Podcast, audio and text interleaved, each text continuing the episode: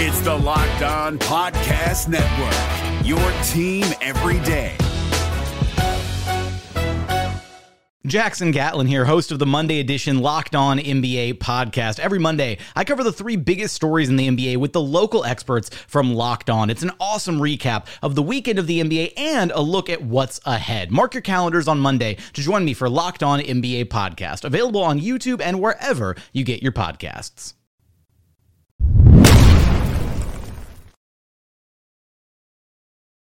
With the sixth pick in the NBA draft, the Orlando Magic selected Anthony Black of Arkansas. Locked On's NBA coverage is brought to you by Bird Dogs. Go to birddogs.com slash locked NBA. They'll throw in a custom Bird Dog Yeti style tumbler with you order. You won't want to take those Bird Dogs off, we promise you. Now let's bring in our host of Locked On Magic, Phillip Rossman Reich. Phillip, exciting news with Anthony. What are the Magic getting with him? He's a guy that really prides himself on some stiff defense. How important is that to the Magic?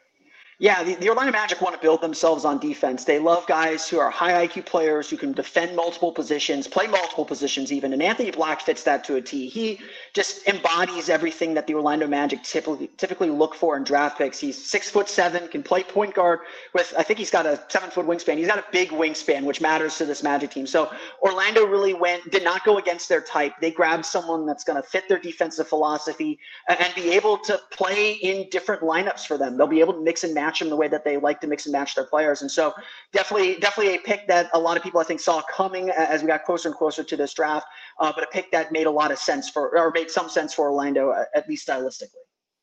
It's been interesting to see a lot of the top guys not come from colleges, right? An untraditional way. And then two of the top six did go the college route. Anthony Black being one of those guys. He went through the Arkansas system. Eric Musselman, a guy with a lot of NBA experience.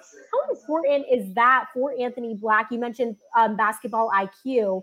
How important will that be as he goes into the Orlando Magic organization?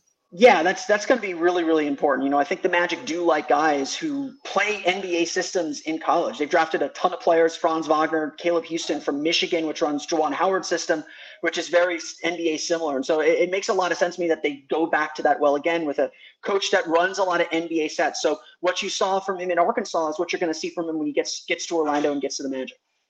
Now, the point point guard situation in Orlando is what everyone wants to hear about. So, what can you share with us there?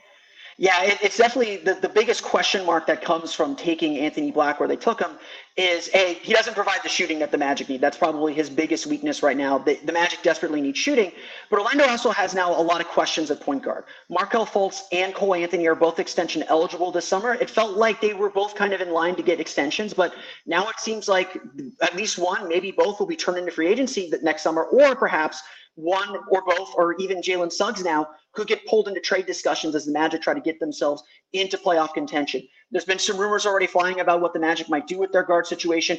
They obviously spent the sixth pick on Anthony Black. They're invested in him now. And so it seems like they want Anthony Black to be the point guard of their future, which leaves the point guards of their present uh, uh, in a little bit of question. And with another pick in the draft, what do they do?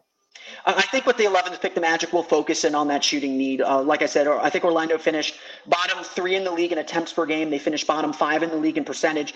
They got to get some shooting to give Paolo Banchero and Franz Wagner the space they need to attack the basket, to give Anthony Black the space he needs to create and get into the lane.